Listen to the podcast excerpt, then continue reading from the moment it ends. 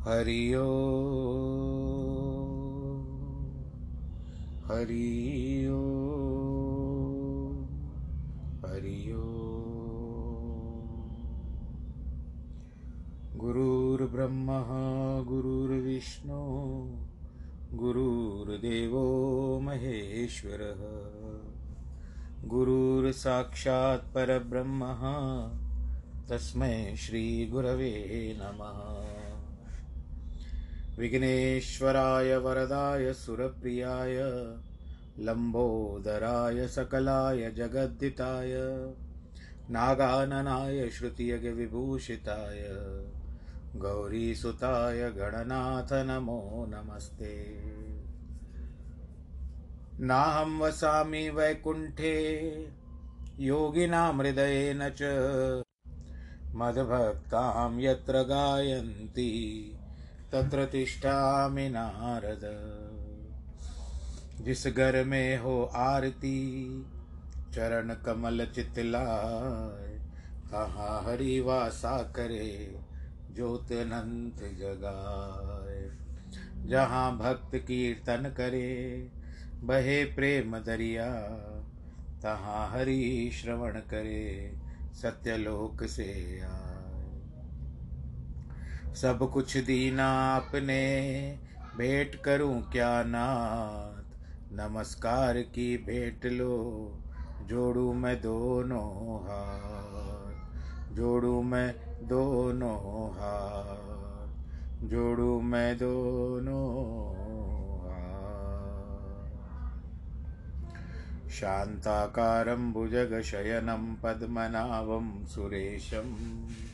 विश्वाधारं गगनसदृशं मेघवर्णं शुभाङ्गं। लक्ष्मीकान्तं कमलनयनं योगिवृद्धानगम्यं। वंदे विष्णुं भवभयहरं सर्वलोकैकनाथं। मङ्गलं भगवान् विष्णु, मङ्गलं गरुडध्वज, मङ्गलं पुण्डरीकाक्ष मङ्गलाय स्तनो हरि सर्वमङ्गलमाङ्गल्ये शिवे सर्वार्थसाधिके, शरण्ये त्र्यम्बके गौरी। नारायणी नमोऽस्तु ते।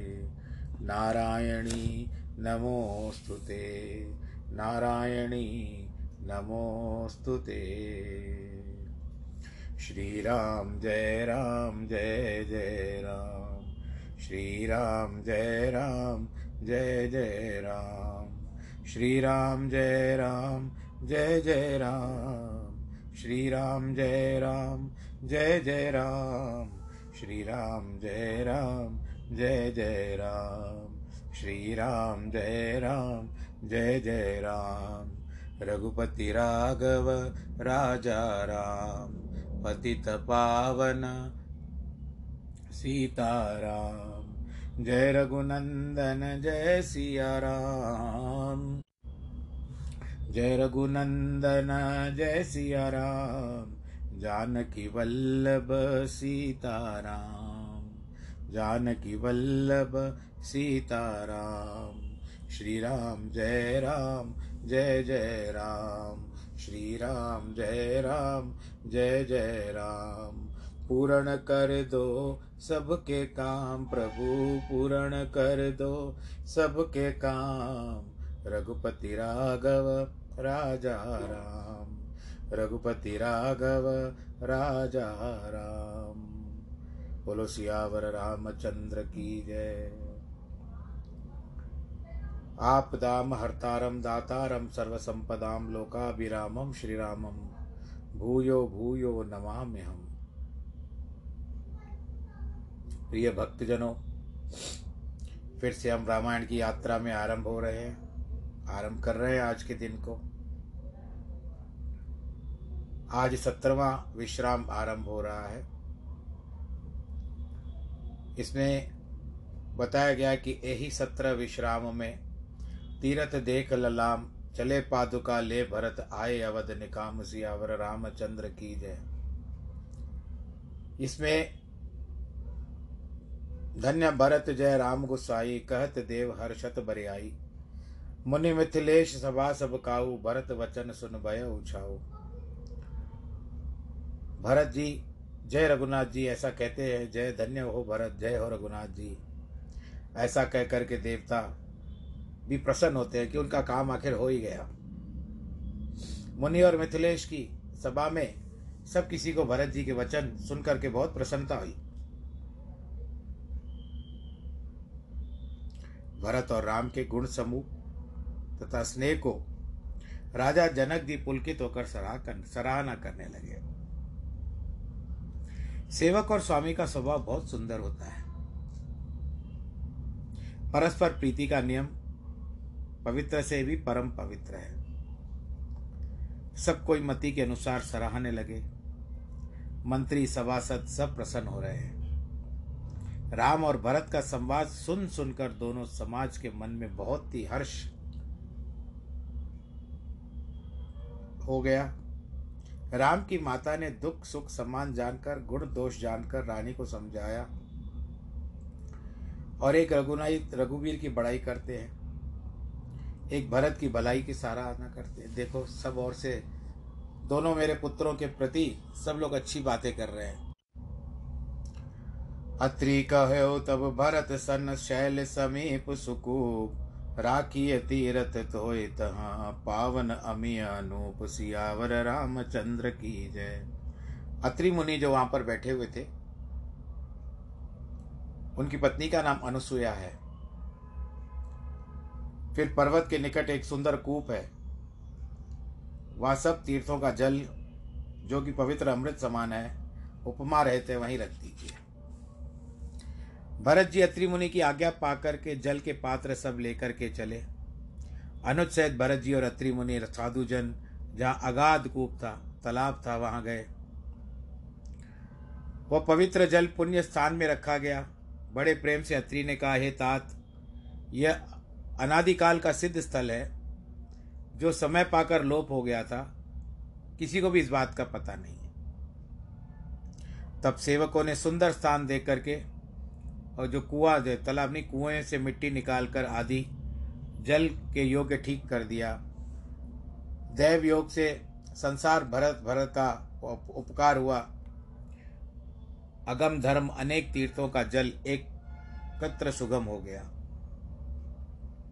अर्थवा धर्म का विचार अति गहन है। कहीं सुगम का अगम हो जाता है और कहीं अगम का सुगम हो जाता है। अगम उसको कहते हैं जिसको पार न पा सके। और सुगम वो होता है जो हमारा कार्य बन जाए। अब इसको लोग भरत कूप कहेंगे। जल के योग से परम पवित्र तीर्थ होगा। कूप कुएँ को और तालाब जो होता है उसको तड़ाक कहते हैं। तो प्राणी इसमें नियम और प्रेम से स्नान करते हैं। वे कर्म मन वाणी से निर्मल हो जाते हैं। यानी शरीर से भी, मुख से भी और वाणी से भी निर्मल हो जाते कुएँ की महिमा कहते हुए रघुनाथ जी के पास आए।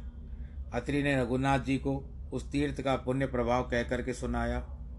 प्रीतिपूर्वक धर्म इतिहास कहते सवेरा हो गया। वह रात्रि भी सुख से बीत गई। नित्य निभाई कर भरत जी दोनों भाई राम, अत्रि और गुरु की आज्ञा पाते भरत जी समाज सहित सादे साथ से रघुनाथ जी के वन में विचरने चले। कोमल चरण है। तिस पर पदत्राण यानी खड़ाऊ त्याग कर चलते हैं, जिससे पृथ्वी मन में सकुच कर कोमल हो गई है। कुश कंटक, कंकड़ी, कुराई, गड़े, बड़ी, कठोर, कड़वी, कुवस्तु छिपाकर पृथ्वी ने सुंदर कोमल मार्ग कर दिया।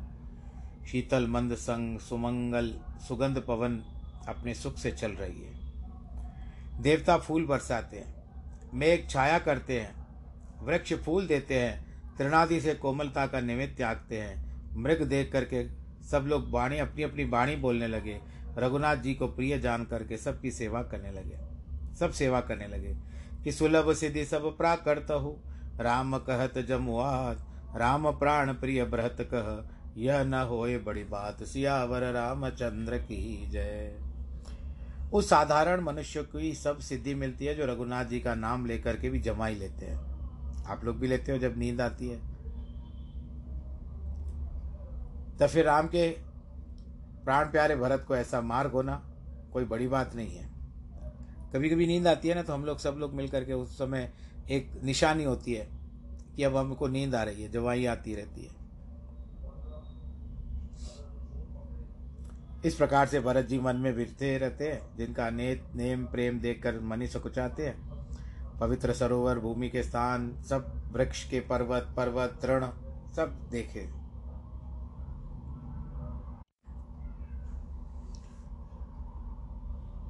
और पुण्य का प्रभाव भी होता है नाम गुण का भी।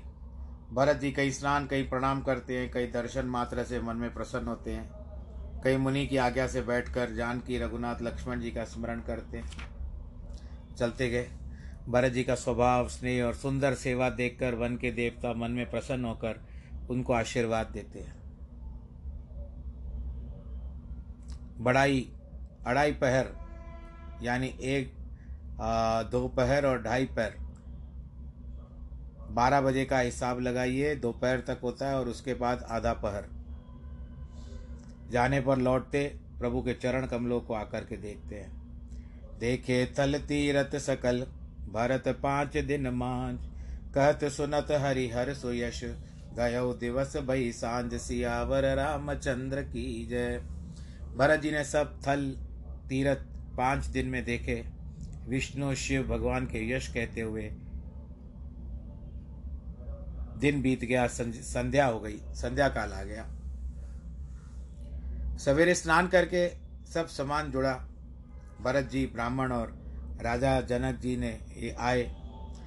रघुनाथ जी, आज भला दिन है।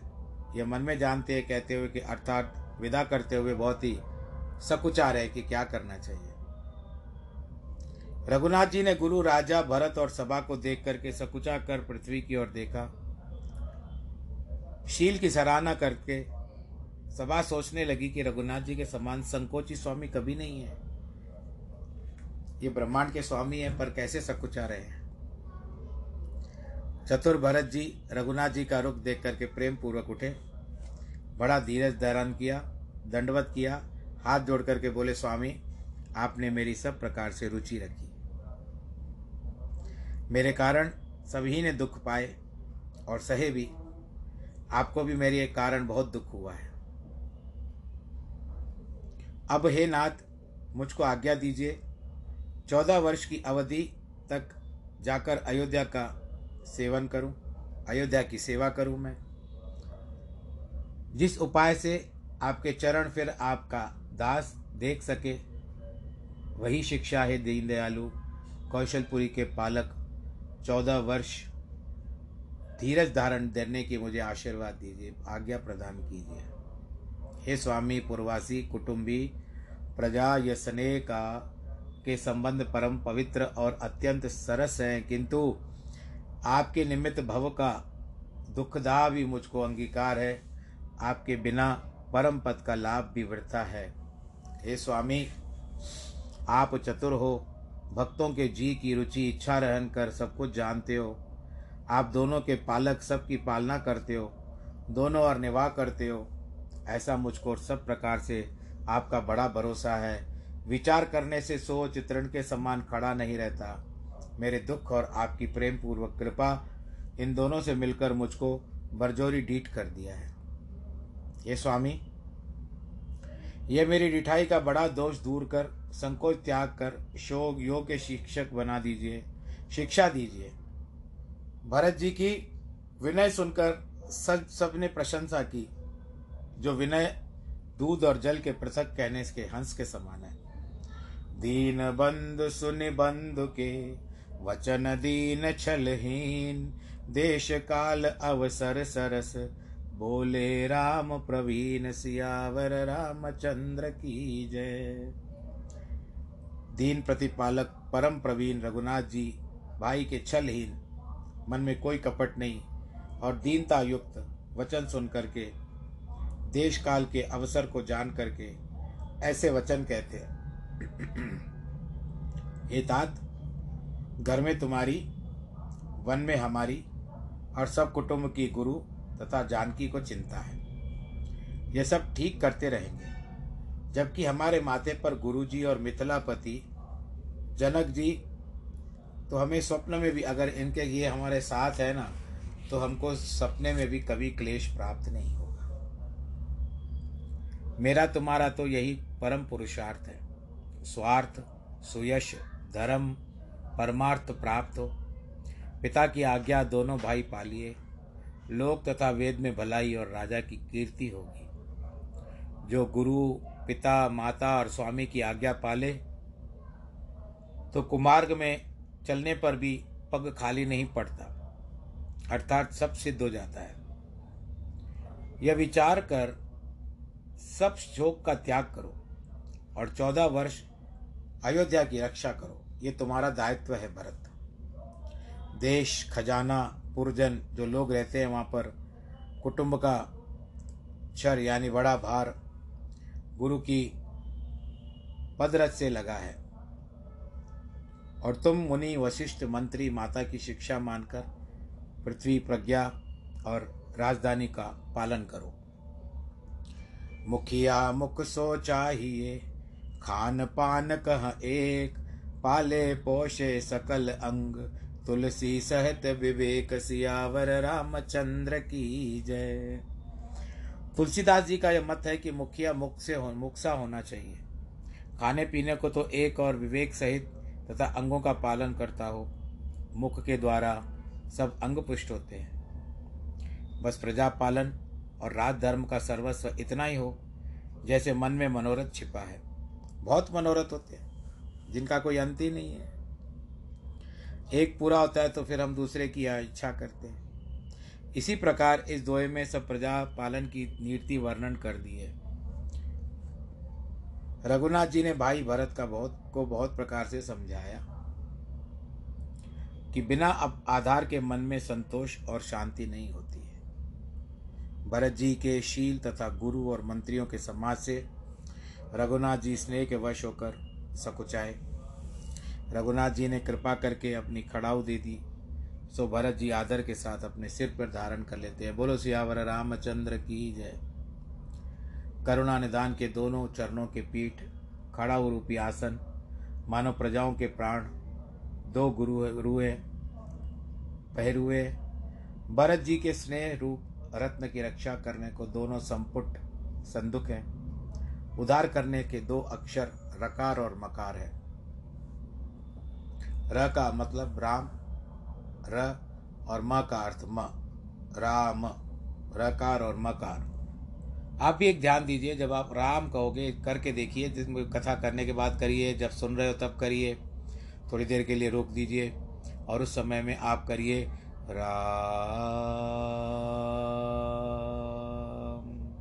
जब आप इस तरह से कहेंगे तो आप देखेंगे कि स्वतः ही आपका मुख जो होता है मुँह गोल हो जाएगा। और वो जैसे म कहेंगे, आपका मुँह बंद हो जाएगा। उसी तरह ओम का भी ऐसे होता है। ओम, उसी तरह ओम से भी होता है।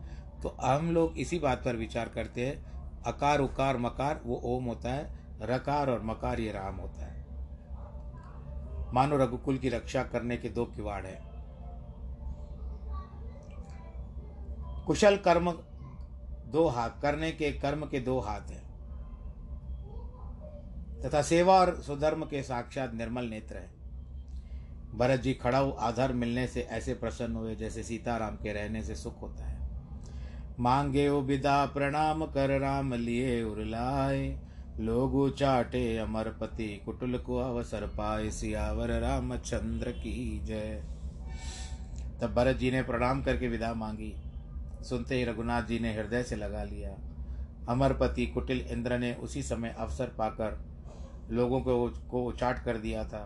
वह उचाट बहुत अच्छी गई, क्योंकि सबके जीवन की आशा अवधि है। नहीं तो सीताराम के लक्ष्मण के वियोग रूपी कुरोग में सब लोग व्याकुल होकर के मर जाते। मन को बदल दिया उन्होंने, इंद्र ने। राम की कृपा से यह टेढ़ भी सीधी हो गई। देवताओं की धार अर्थात माया गुणदायक गोरे गुहारी ओढ़ काटने वाली फौज हो गई। अर्थात इंद्र की विचारी हुई कुचाल उल्टी गुण करने वाली और सहायक हो गई। भरत से भाई को हृदय से लगाकर बुझ भरकर श्री रामचंद्र जी मिलते हैं। तब रघुनाथ जी का प्रेम रस वर्णन नहीं हो सकता। उस समय तन मन वचन में अनुराग भर गया। तब धर्म धुरंधर रघुनाथ जी ने धीरज ध्यान धारण कर लिया। कमल से नेत्रों से जल बहने लगा। यह दशा देखकर देवताओं की सभा भी बड़ी दुखी हो गई। क्यों ना हो?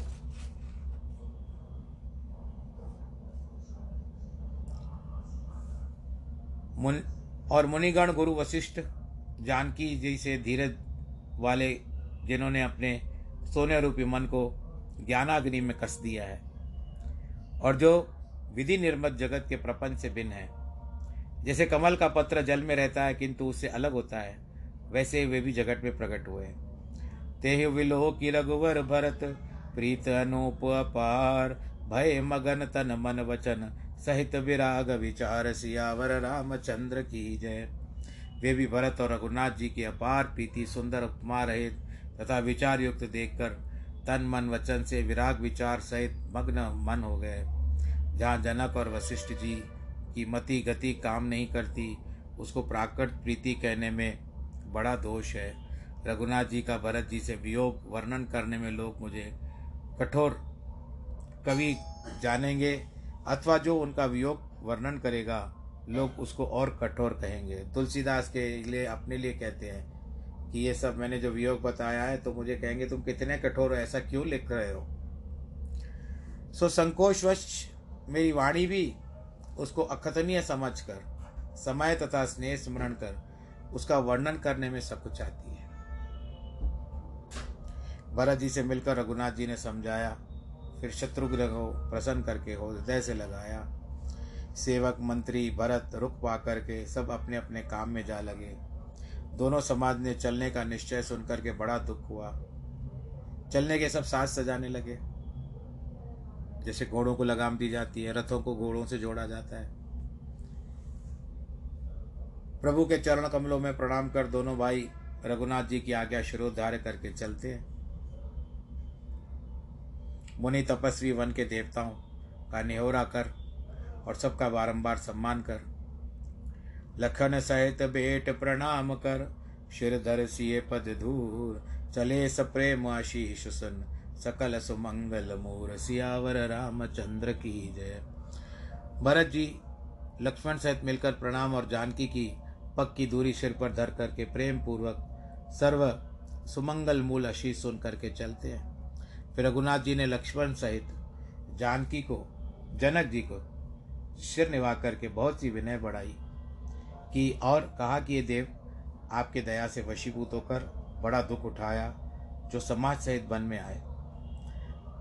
अब आप आशीष देकर पूर्व में पग धरिए। राजा ने धीरज करके गमन किया। फिर रामचंद्र जी ने मुनि, ब्राह्मण, साधुओं को सम्मान करके विदा किया। उनको भगवान विष्णु और शिव जी के समान जाना। फिर दोनों भाई सासू के पास आए चरण बंद करके आशीष प्राप्त की।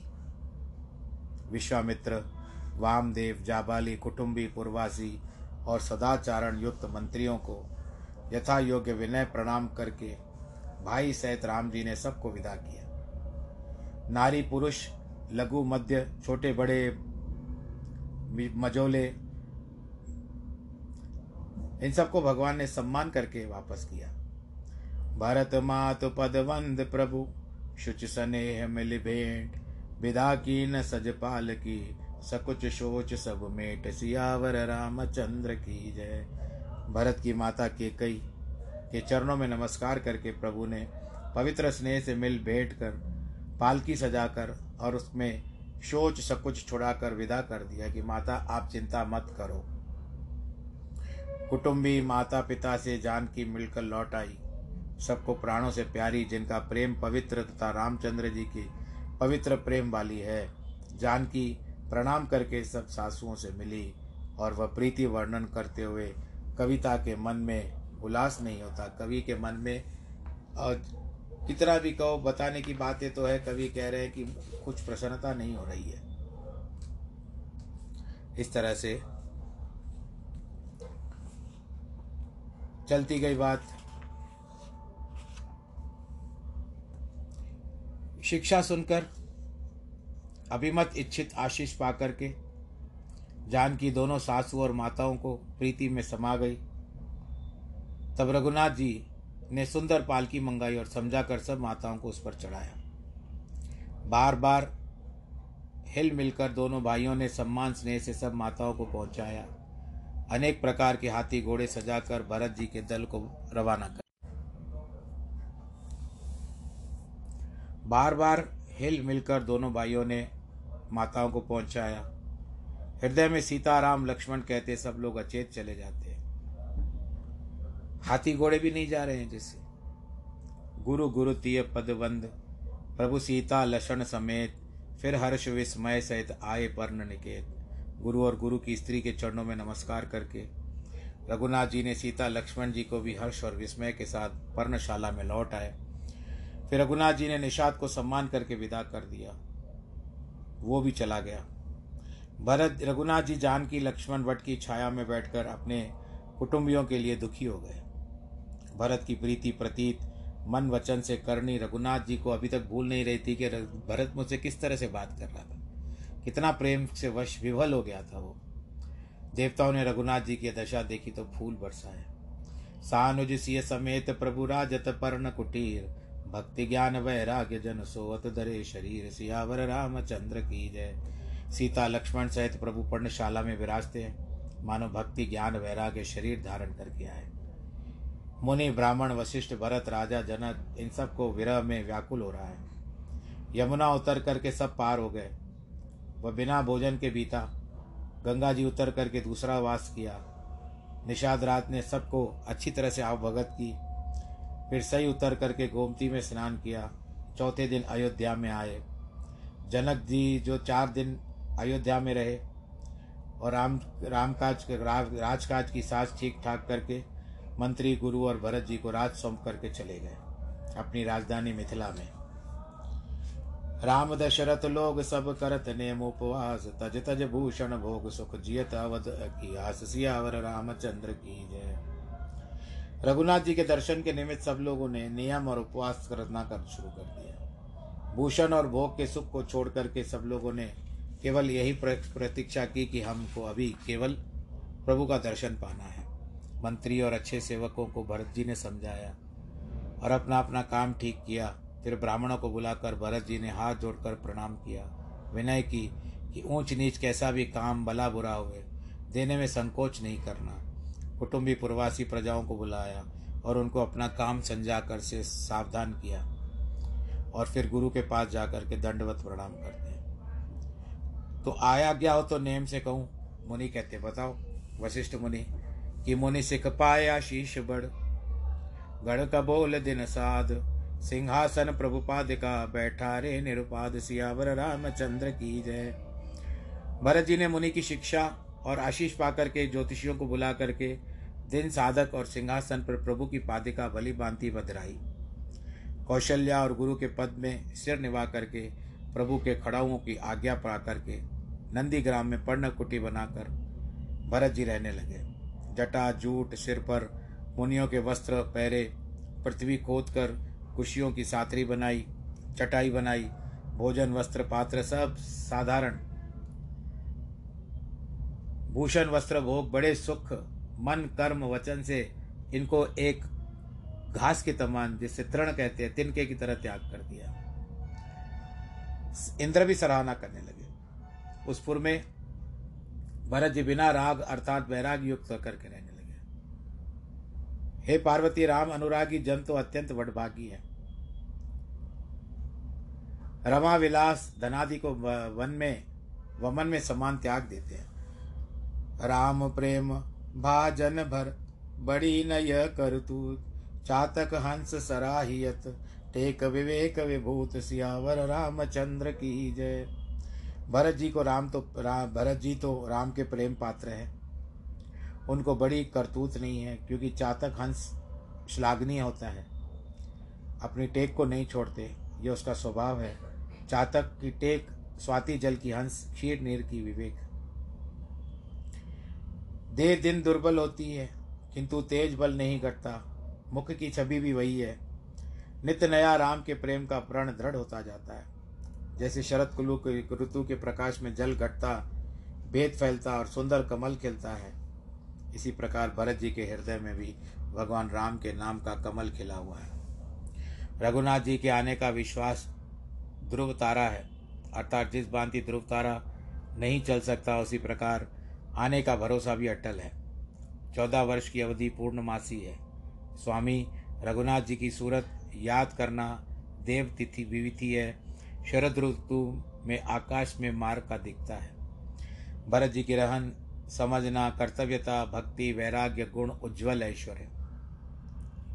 इतना बढ़ चढ़ के बताया गया कि जिसकी सराहना गणेश जी भी नहीं कर सकते, सरस्वती भी नहीं कर सकते। नित पूजत प्रभु पावरी, प्रीत न हृदय समात, मांग मागत आयुष करत राज काज बहुबान खड़ाऊ की पूजा करते उनकी आज्ञा मांगकर अपना राज करते मन भी बड़ा प्रसन्न होता, खुश होता पल पुलकित होता।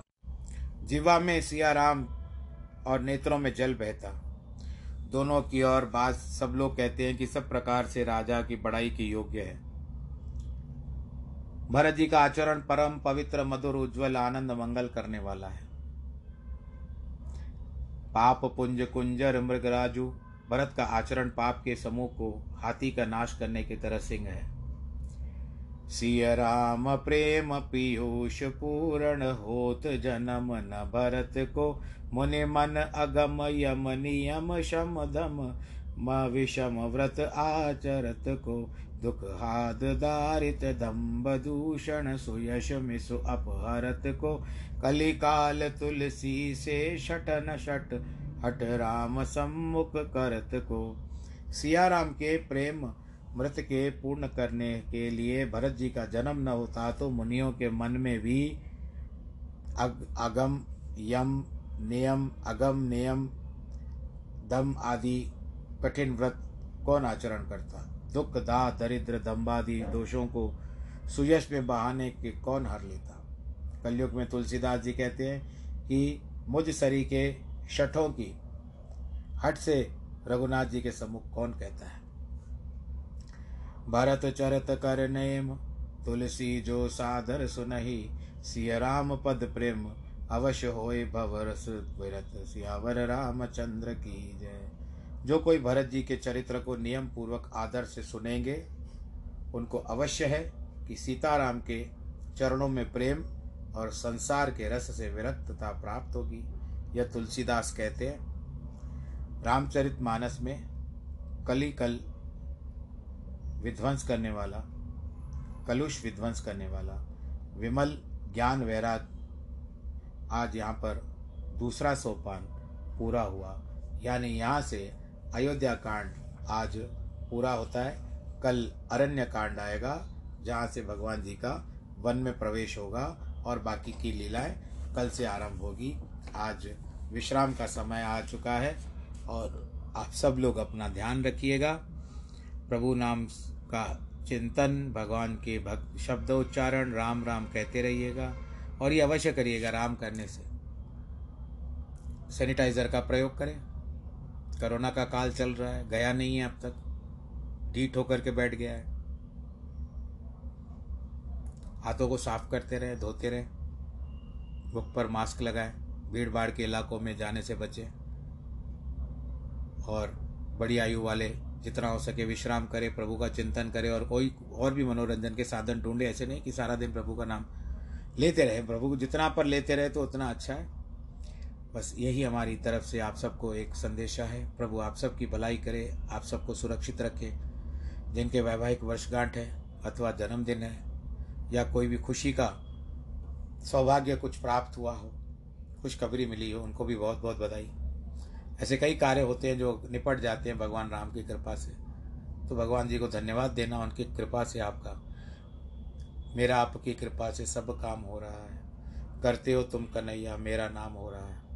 बस नाम हमारा होता है, काम प्रभु का रहता है। सर्वे भवंतु सुखिना सर्वे संतु निरामया, सर्वे भद्राणी पश्यंतु माँ कश्चित, दुख भाग भवेद नमो नारायण नमो नारायण नमो नारायण। हरिओ हरि हरि हरि गुरुर्ब्रह्मा गुरुर्विष्णु गुरुर्देवो महेश्वरः गुरुर्साक्षात् तस्मै श्रीगुरवे नमः। विघ्नेश्वराय वरदाय सुरप्रियाय लम्बोदराय सकलाय जगद्दिताय, नागाननाय श्रुतियजविभूषिताय गौरीसुताय गणनाथ नमो नमस्ते। नाहं वसामि वैकुण्ठे योगिनां हृदयेन च, मद्भक्तां यत्र गायन्ति तत्र तिष्ठामि नारद। जिस घर में हो आरती, चरण कमल चितलाय तहाँ हरि वासा करे ज्योत अनंत जगाए? जहाँ भक्त कीर्तन करे, बहे प्रेम दरिया। तहाँ हरि श्रवण करे, सत्यलोक से आए। सब कुछ दीना अपने, भेंट करूँ क्या ना नमस्कार की भेंट लो, जोड़ू मैं दोनों हाथ। जोड़ू मैं दोनों हाथ। जोड़ू मैं दोनों हाथ।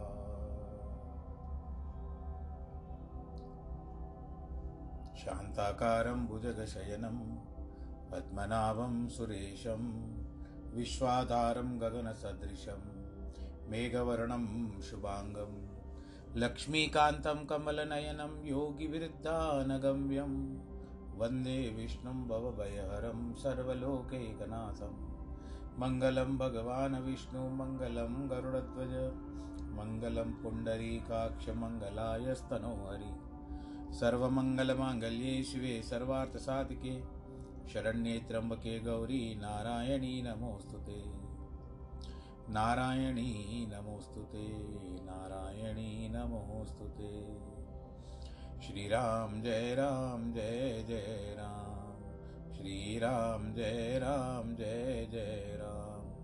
पूर्ण कर दे सबके काम पूर्ण कर दे सबके काम रघुपति राघव, राजा राम। पतित पावन सीताराम। बोलो, सियावर रामचंद्र की जय। प्रिय भक्तजनों, भक्ति ज्ञान वैराग से युक्त यह तीसरा विश्राम तीसरा विश्राम आरंभ कर रहे हैं। शूर्पनका की नाक कटेगी इसमें। खरदूषण का वध भी होगा। जब ते राम कीनत वासा सुखी भये, मुनि भीत त्रासा, गिरवर नदी ताल छबिछाए दिन दिन प्रीति अति होय सुहाए जब से रघुनाथ जी ने वहाँ पर निवास किया तहाँ वहाँ के सब लोग बहुत सुखी हो गए। सबका भय मिट गया राक्षसों से। पर्वत, नदी, ताल जो भी थे दिन दिन अत्यंत सुंदर होने लगे। जानवर, पशु, पक्षी जो भी थे, वो भी आनंदित रहते हैं। भौरे गुंजार मान करते एक बार कहने का भाव है कि कुछ बरस उपरांत लक्ष्मण रघुनाथ ज्ञान विषय प्रश्न छल रहित होकर करने लगे। प्रश्न चार प्रकार के होते हैं। अर्थात एक जो विवादार्थ, जिसमें जीत हार का विचार हो, सो तुच्छ है। दूसरा वक्ता आदि की परीक्षा निमित्त किया जाता है। वह कनिष्ठ है। तृतीय, तीसरा अपनी बुद्धि चतुरता के दिखाने निमित्त जो करता है, वो मध्यम है। चतुर्थ संदेह निवृत्त के लिए होता है, वो उत्तम है। सौमित्र जी ने चतुर्थ प्रश्न किया। इससे छलहीन दिखा। हे देव, मनुष्य मुनि चराचर के स्वामी, अर्थात यावत संसार के, इस संसार के व्यवहार के जानने वाले, मैं आप मेरे स्वामी हो, मैं आपका सेवक हूँ, मैं आपसे प्रश्न करता हूँ। हे देव, मुझे ये समझा करके कहिए, सब त्याग आपके चरण रज की सेवा करो। हे महाराज, ज्ञान का तत्व वैराग्य स्वरूप और माया क्या है सो कहिए। हे प्रभु, ईश्वर में क्या भेद है, सो सब विचार करके कहिए, जिसमें आपके चरणों में भी प्रीति हो, शोक ब्रह्म भी जाता रहे। लक्ष्मण संदेहहीन है यह उन्हें संसार के मनुष्य को शोक और भ्रम को दूर करने वाला है। तब रघुनाथ जी कहते हैं, हे भाई, थोड़े में ही सब कुछ समझा कर कहता हूँ। तो मति मन चित्त लगा करके सुनना। बुद्धि लगाने से गूढ़ आशय शीघ्र ध्यान में आ जाता है। इस कारण मन लगाने को कहा। लक्ष्मण का प्रश्न व्यति क्रम से है। रघुनाथ जी अनुक्रम से कहते देह में अहम भाव अपने पदार्थों में ममता, औरों के धन में महत्वता, यही माया का रूप है। यानी अपने मैं मैं करना, देह में अहंकार रखना, अपने पदार्थों में ममता रखना, और औरों के धन में ज़्यादा प्रेम रखना, ये माया का रूप है। इस सब मेरे तेरे हीने से चराचर को अपने वश में कर रखा है। इंद्रिया विषय स्पष्ट है। इंद्रियों को परे जहाँ तक मन जाता है, उस सबको हे भाई, माया जानो। पाँच ज्ञानेन्द्रियाँ हैं, पाँच कर्मेंद्रियाँ हैं, कर्म क्रम से देवता भी कहते हैं। श्रवण के दिशा, त्वचा के वायु, नेत्र के सूर्य, जिह्वा के वरुण, नासिका के अश्विनी कुमार, चरण के विष्णु इत्यादि, और जो भी शरीर के अंग हैं, उनमें विविध विविध देवताओं का वास है। भगवान रामचंद्र जी लक्ष्मण को बता रहे हैं।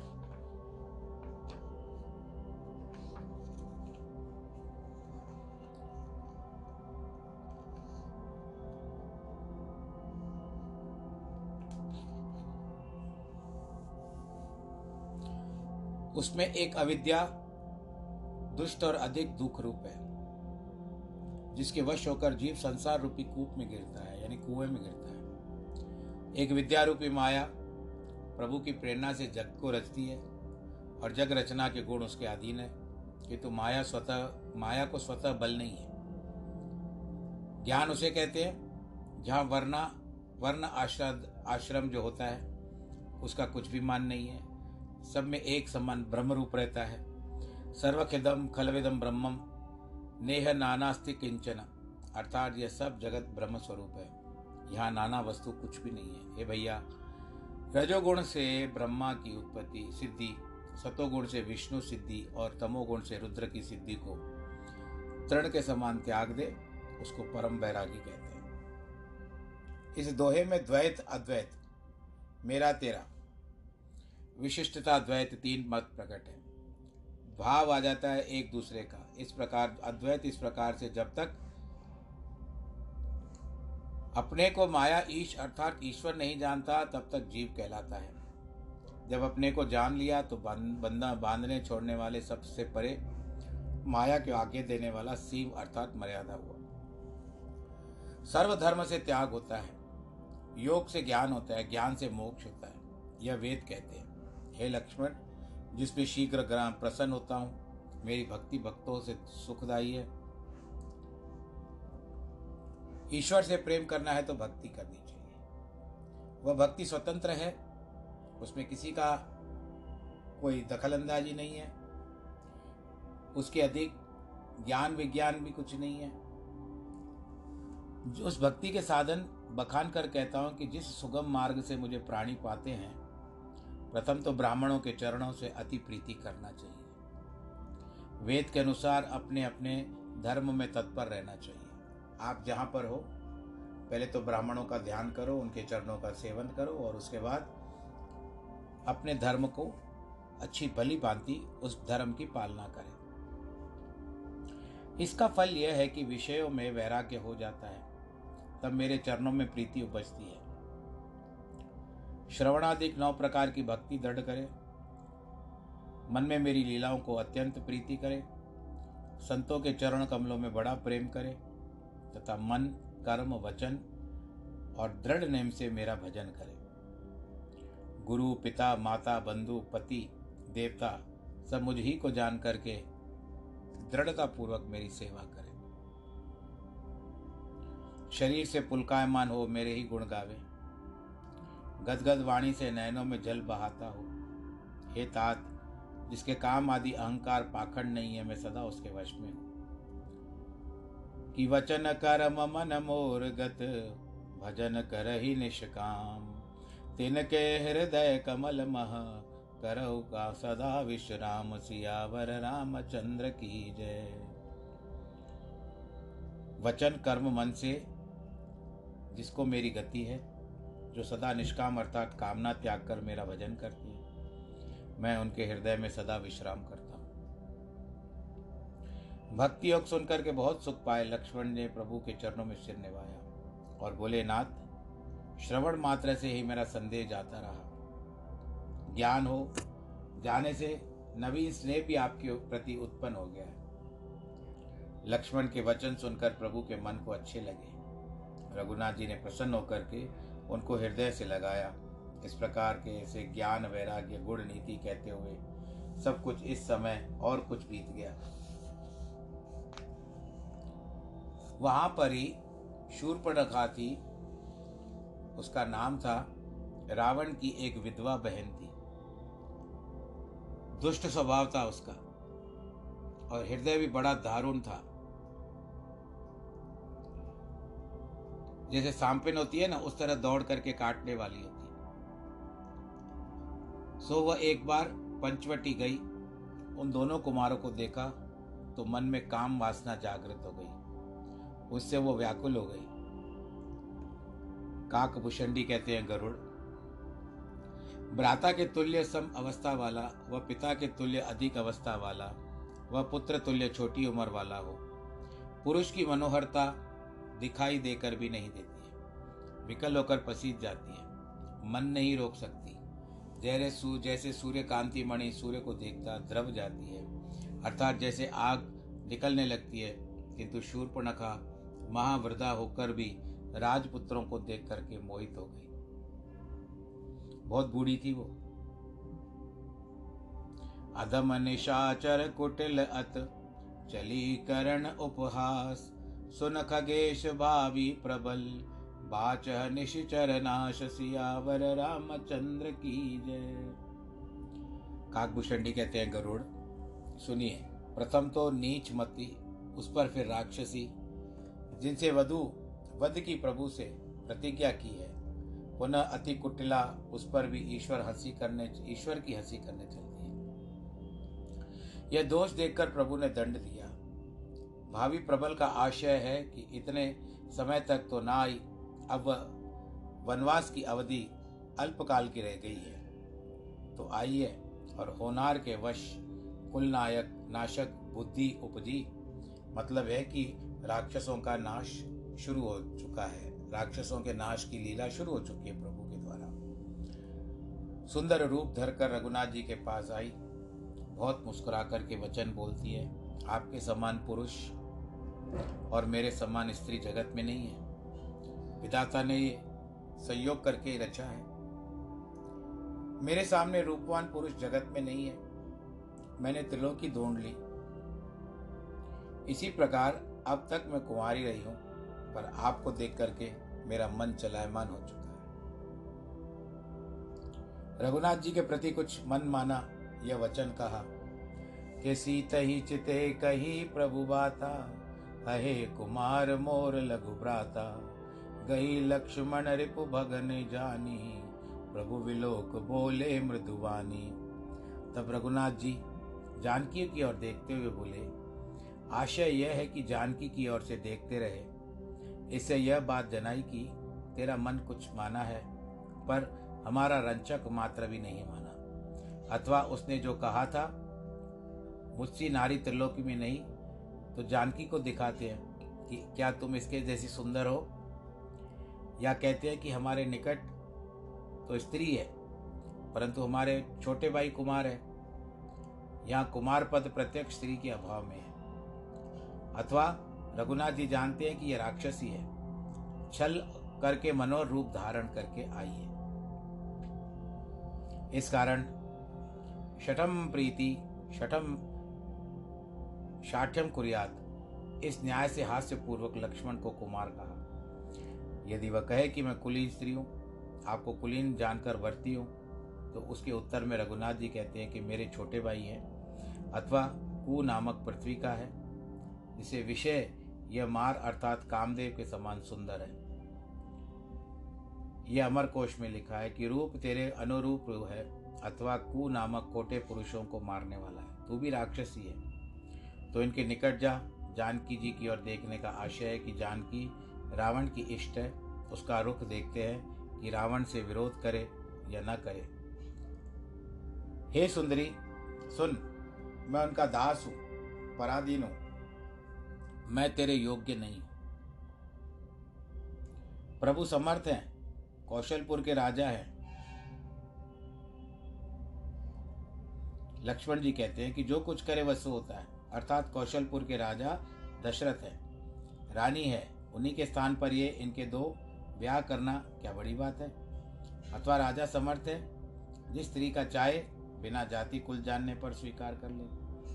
के हर समन नहीं करेवर लवा की बाज समान, प्रभु सेवक एम जानव, मानव वचन प्रमाण। जैसे सिंह के समान हाथी नहीं होता, चिड़िया बाज के समान नहीं होती, ऐसे ही मुझको प्रभु का सेवक जान करके मैं तुझसे विवाह नहीं कर सकता। मैं प्रभु का सेवक बन करके आया हूँ। मैं तुझसे कैसे विवाह करूँ? सेवक का सुख चाहना, भिखारी का मान चाहना व्यसनी को धन चाहना, व्यभिचारी को शुभ गति इच्छा, लोभी के यश चाहना, गुमानी को शोभा की इच्छा करनी। ऐसे ही जैसे कोई आकाश से धोकर दूध चाहता है, इस कारण मुझसे विवाह का सुख तुझको ना मिलेगा। यह सुनकर के वह फिर रघुनाथ जी के पास लौट आई। प्रभु ने फिर लक्ष्मण के पास भेज दिया। लक्ष्मण ने कहा, वह तुझे नहीं भरेगा जो तिनके नाई लाज त्याग लेगा तो वह किसी आकर रघुनाथ जी के पास गई, ऐसे फिरा रहे थे दोनों भाई मिलाकर। के आखिर भयंकर रूप प्रकट करके खाने को दौड़ी, बड़े बिखरे बाल बड़ी बड़े दांते, उसको देख करके सीता जी डर गई। तब रघुनाथ ने उसे देख करके सैन से बुझा करके कहा बारह रामायण में लिखा है, प्रवारा की वेद नाम गण अंगुरन खंड आकाश शूर्प नका प्रभु पटई लक्ष्मण पास। रघुनाथ जी ने चार उंगली गिनकर आकाश को उठाकर लक्ष्मण को इशारा किया। आशय की चार से वेद का बोध होता है। वेद को श्रुति भी कहती है। श्रुति के अर्थ कान के हैं और चार अंगूठी उठाने से तो नाक, कान और आकाश की ओर उठाने से नाक का बोध होता है।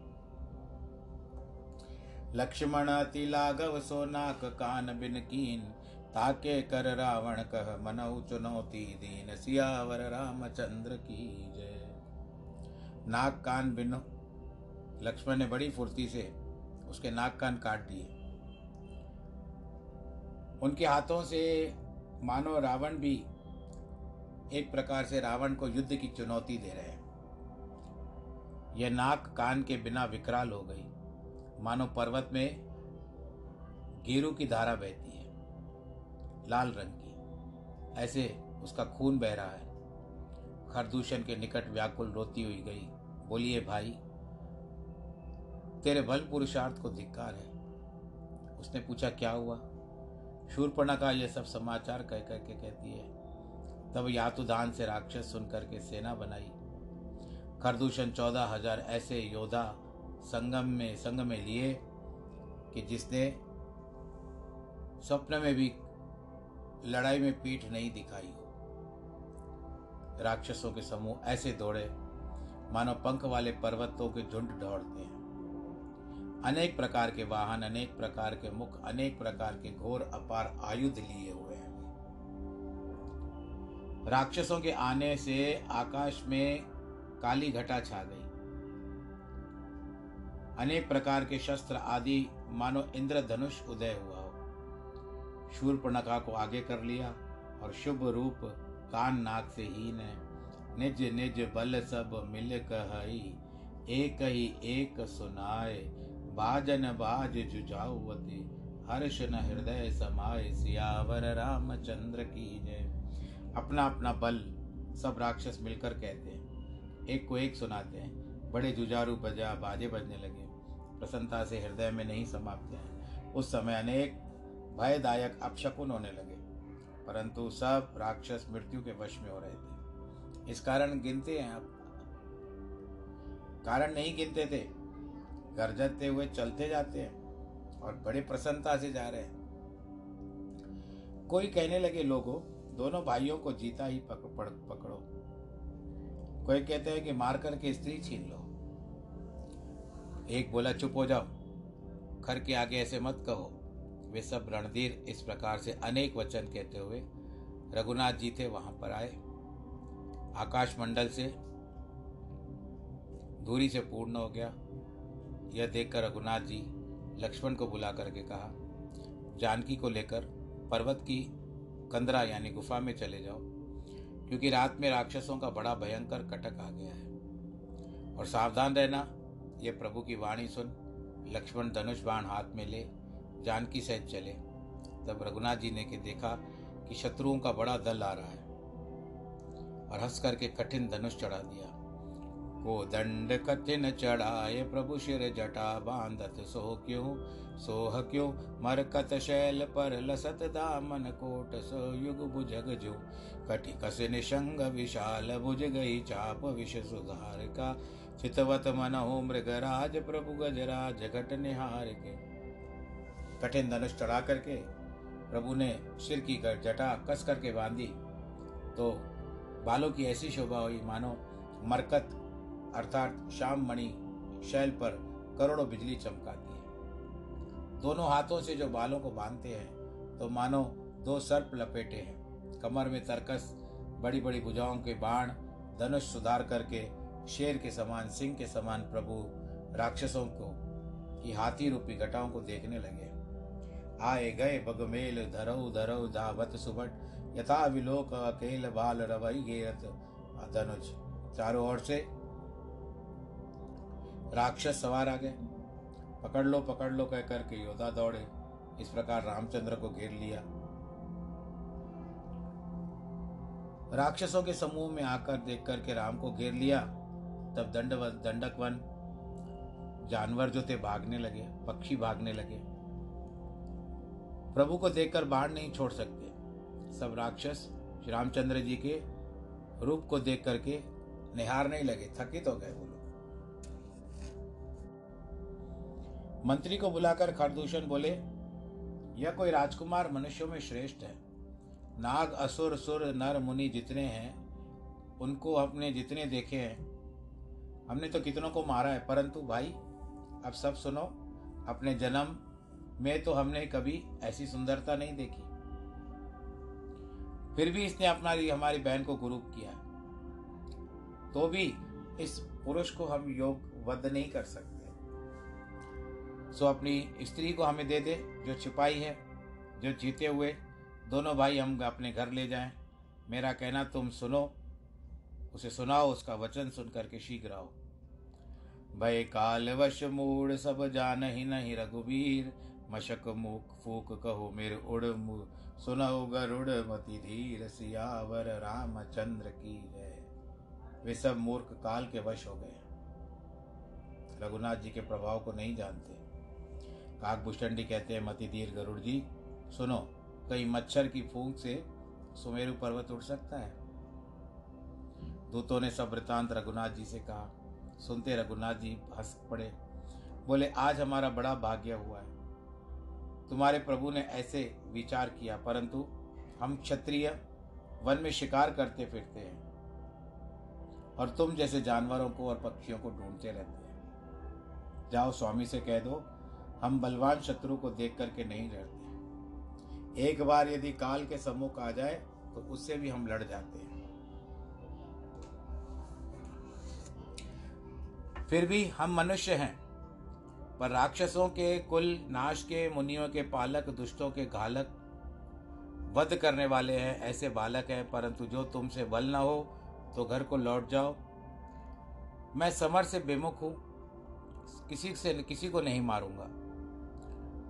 युद्ध के निमित्त चढ़कर जो कपटी की चतुरता करनी चाहिए, शत्रु पर कृपा करना तो अत्यंत कायरता है।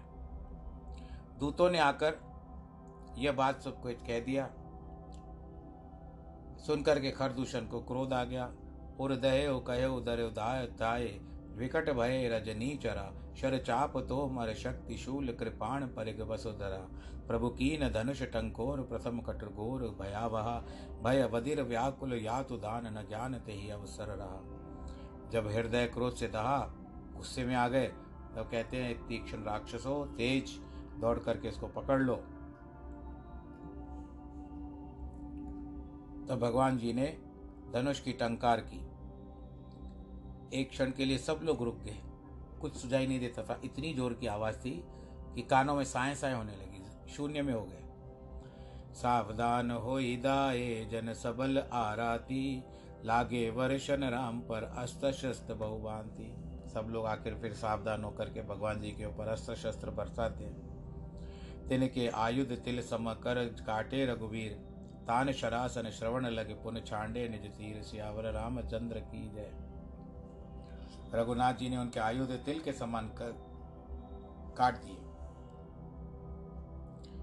और कानों तक धनुष छीड़ करके तीर छोड़े। तब चले बाण कराल फुंकरत।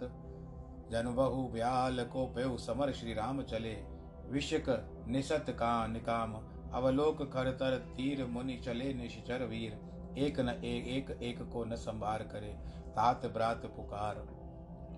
बड़े बड़े तीक्ष्ण बाण चलते हैं, मानो सर्प फुकारते हैं। जब समर में श्री रघुनाथ जी कोपित हुए तो अत्यंत तीखे बाण चला दिए। और राक्षसों को पदवी देने लगे। अति वेगवान पहने बाण देख करके वीर राक्षसों का मुख फिर गया और एक को भी नहीं संभाल पा रहे थे। कोई बोला खर ने क्या किया? इनसे लड़ाई की, जिनसे कालवत कराल बाण आकर के प्रश्न करते हैं। उमा एक निज प्रभु ही वश, पुन इनके बड़भाग तन चही प्रभु शर लगे, बिना योग जप याग शिव जी बोलते हैं, पार्वती, एक तो अपने स्वामी के वश, फिर इनके बड़े भाग्य, जो प्रभु के शर लगने के बिना योग्य। सब अनेक प्रकार से आयुध, सम्मुख होकर के राक्षस मारने लगे। रघुनाथ जी ने शत्रुओं को अधिक क्रोध किए जानकर अपने धनुष पर बाण चढ़ाया और बहुत बाण छोड़े, जिससे राक्षस कट कट करके जानवरों की तरह पृथ्वी पर गिरने लगे। बाण के लगते चिकार कर, चित्कार करते हैं और पृथ्वी पर गिर पड़ते हैं। शरीर खंड खंड हो जाता है। पाखंड भी है। गीदड़ कटक कटक करके शब्द करते, भूत प्रेत पिशाच खप्पर भरते, वेताल और वीर खोपड़ियों का ताल बजाते, योगिनी नाचती है। रघुनाथ जी के प्रचंड बाण राक्षसों से भुजा हृदय सिर काटते गए। जहाँ जहाँ गिरे, उठकर लगने लगते, एक पकड़ो पकड़ो ऐसा भयंकर वाणी होती है।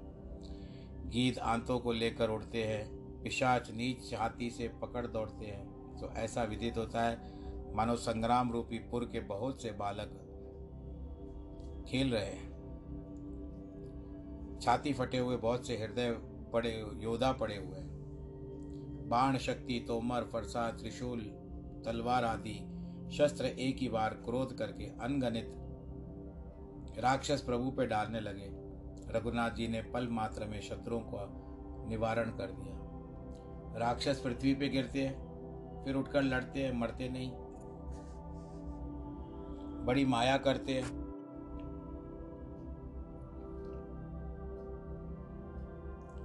चौदह हज़ार निशाचर और अकेले रघुनाथ जी। तब देवता तथा मुनियों को भयभीत देकर श्री रामचंद्र जो माया के पति है, कौतुक किया, सब राक्षसों के राम रूप हो गए। तब वे एक दूसरे को राम समझ करके परस्पर मारने लगे। रघुनाथ जी तो देखते रहे, शत्रुदल परस्पर संग्राम में लड़ मरा। राम राम कही तन तजही, पावई पद निर्माण कर उपाय रिपु मारे। क्षण मह कृपा निदान सियावर रामचंद्र की जय। राक्षस गण राम राम कह करके शरीर त्यागते, मुक्ति को पाते हैं। इस प्रकार कृपा निदान श्री रामचंद्र जी ने उपाय करके क्षण भर में सारे शत्रुओं को मार दिया। हर्षित वर्ष ही सुमन सुर बाजय गगन निशान, अस्तुति करे कर सुर चले, शोभित विधि विमान सियावर रामचंद्र की जय। इस तरह से खरदूषण इत्यादि सभी राक्षसों को मार करके सुनते हैं, जब देखते हैं, देवता तो बड़े फूल बरसाने लगे और आकाश में नगाड़े बजाते हैं। अनेक सुंदर विमानों में बैठे देवता स्तुति करते हुए अपने स्थानों को चले गए। यहाँ पर आज तीसरा विश्राम हो रहा है। आप सब लोग अपना ख्याल रखिएगा। भगवान जी का आशीर्वाद प्राप्त करिएगा। जिस तरह से भगवान जी राक्षसों को मार रहे हैं, उसी तरह से हम भी प्रार्थना करें। हमारे दुखों को भी ऐसे काटें अपने धनुष के द्वारा। और हम हम अब अच्छी तरह से प्रभु का नाम लेते रहें। आप ख्याल रखिएगा, सैनिटाइज़र का प्रयोग करिए, हाथों को साफ़ करते रहिए, और उसके बाद मास्क ज़रूर लगाएँ भीड़ भाड़ के जो जगह है वहाँ ना जाए। बड़ी उम्र वाले बहुत ख्याल रखें वैसे कोरोना कम हो गया है, लेकिन उसका रोना कम नहीं हुआ है। इसीलिए फिर भी आप अपना ध्यान रखें, सुरक्षित रखें। और सबको जो हाथ जोड़ करके अभिवादन करें, हाथ ना मिलाएँ किसी से भी।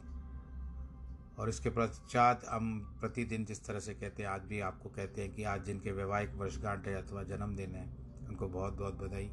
ईश्वर करे आप सुरक्षित रहें, परिवार के साथ सुरक्षित रहें। सर्वे भवंतु सुखिनः सर्वे संतु निरामया, सर्वे भद्राणी पश्यंतु माँ कश्चित दुख भाग भवेद नमो नारायण।